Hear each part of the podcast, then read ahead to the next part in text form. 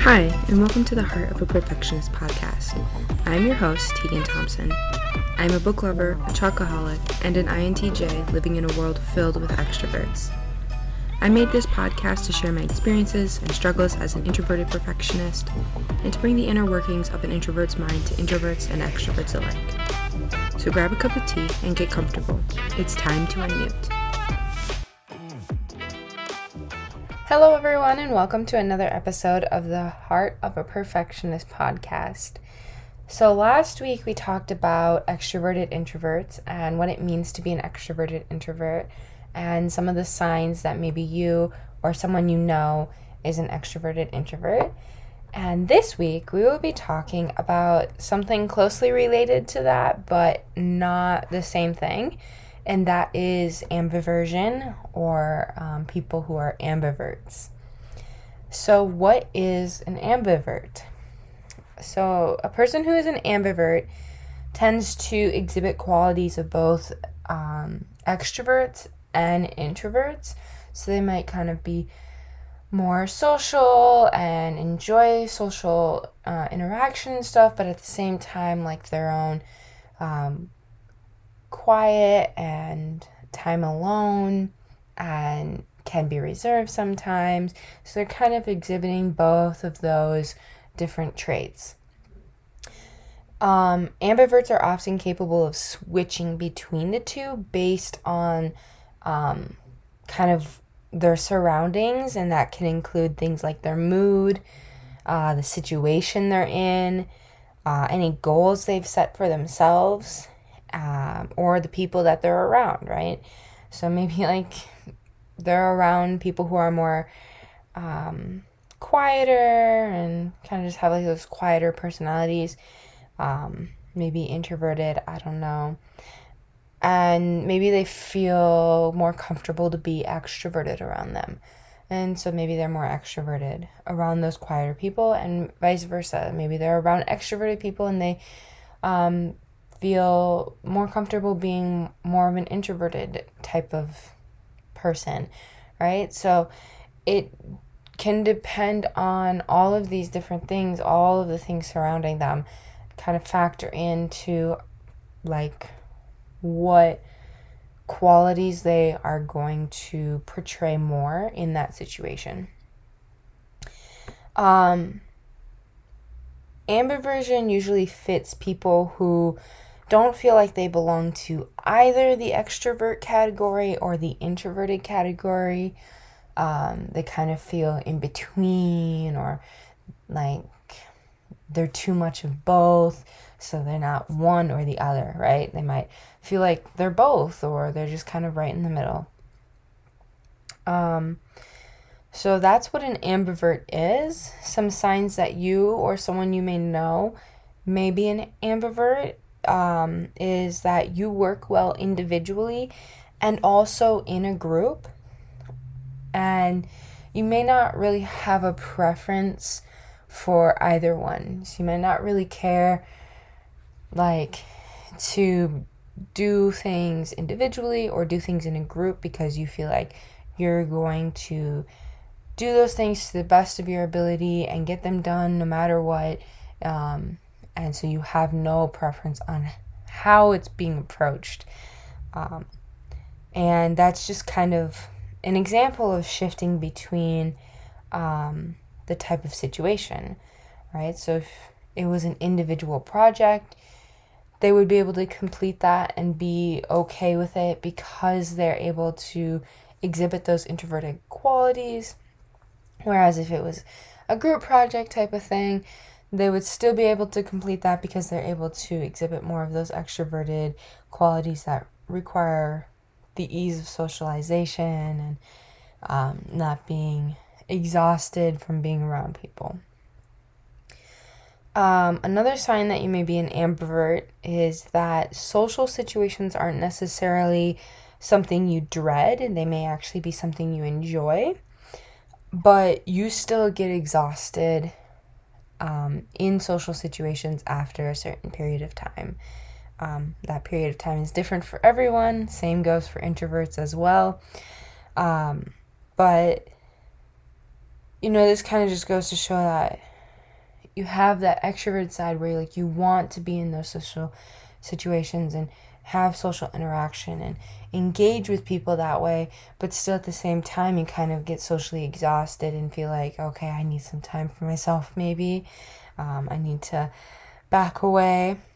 Um, could also enjoy being the center of attention, um, but only for a short while because, again, you might get like exhausted of it and not um, get the same pleasure from it that an extrovert, a true extrovert, would get from it.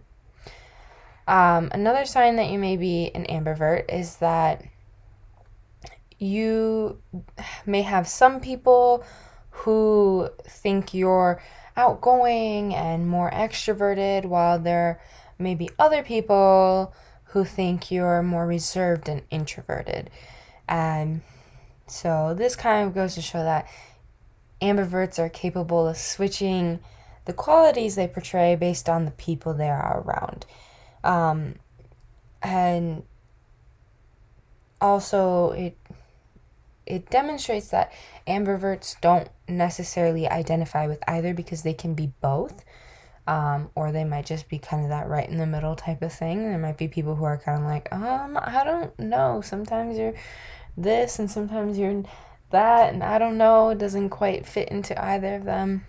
Um, but yeah, see, ambiverts don't necessarily identify with an introvert or identify with an extrovert. They kind of feel like they don't belong to either category alone and that they might belong to both or to neither. I don't know.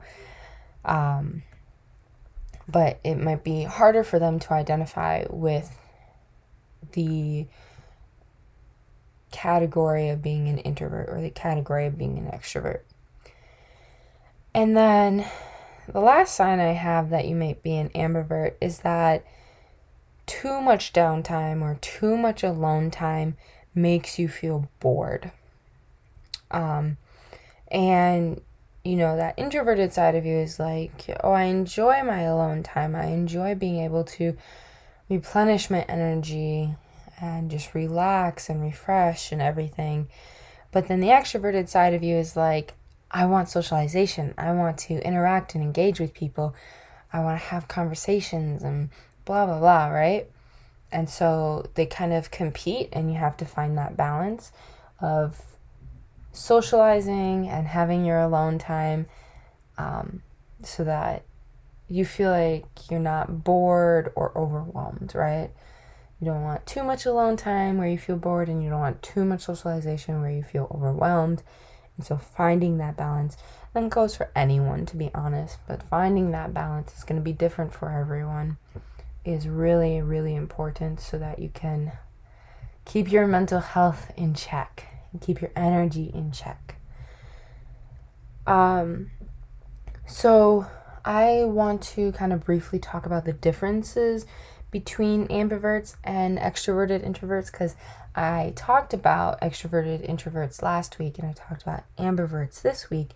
And I know, kind of surface level, they might seem very similar and probably the same to a lot of people, but there are actually some differences between the two. So I'm going to briefly talk on that. So, as I mentioned last week, extroverted introverts they still tend to lie towards the introverted side of the spectrum, right? So if you had a spectrum where one side is 100% extroverted and the other side is 100% introverted, and right in the middle is like that 50 50, um, 50% extroverted, 50% introverted, right? If you have that spectrum, extroverted introverts are still going to lie towards the introverted side and um, not to put like uh, limits on it or anything, but they probably would lie somewhere in between like the 60 and um, 70% range of being an introvert. I don't know. Again, not to put caps on it because you you never know and people are different and however you want to identify is fine um, but to just give you an idea of what I mean. So you're not really, you're not in the middle necessarily. You're still on that introverted side of the spectrum, but you still might exhibit some extroverted qualities and your introverted qualities might not be as extreme as um, someone who's more in like the 80s or 90s um, percent of being an introvert, right? While ambiverts are gonna lie more right in that middle of that spectrum, so maybe between that 40 and 60 percent. Um, they kind of aren't leaning too much to one side or the other. They're kind of right in that middle and they exhibit both um, qualities. So uh, that's kind of the really big and main difference I want you to take away from it. But there um, a couple other things I want to mention. So, extroverted introverts tend to identify as introverts. Um, they, if you would ask them, are you introverted or extroverted? They would probably tell you they think that they are introverted. Um, but their introverted qualities, like I said, are going to be to a lesser degree, um, not as extreme as um, an introvert who lies further on the introverted side of that spectrum. While ambiverts are not going to identify as either, right? Because they exhibit both those introverted and extroverted qualities. And so they if you'd ask them, are you introverted or extroverted, they would probably say, I'm neither. I don't think I fit into either of those categories. Um, so that's an, another difference between them is that, you know, like those extroverted introverts are essentially they're still introverts. It's just that sometimes they can be more extroverted and give off the perception that they are extroverted, but they still believe that they are an introvert at heart. And ambiverts, they're kind of to be like, mm, I don't know.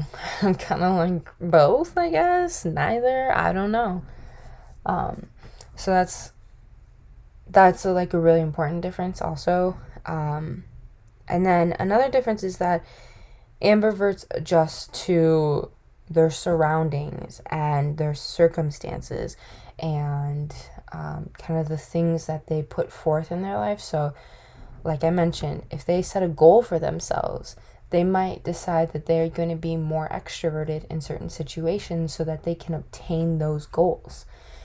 Um, and maybe they are kind of in a really joyful and happy mood and so maybe they're going to be more extroverted because they feel really good whereas maybe if they're sad they might be more introverted more reserved kind of wanting to be to themselves rather than kind of engaging with all these people extroverted introverts don't really change or adjust the qualities they exhibit. They they might change depending on the people they're around, but they're not going to change beyond that.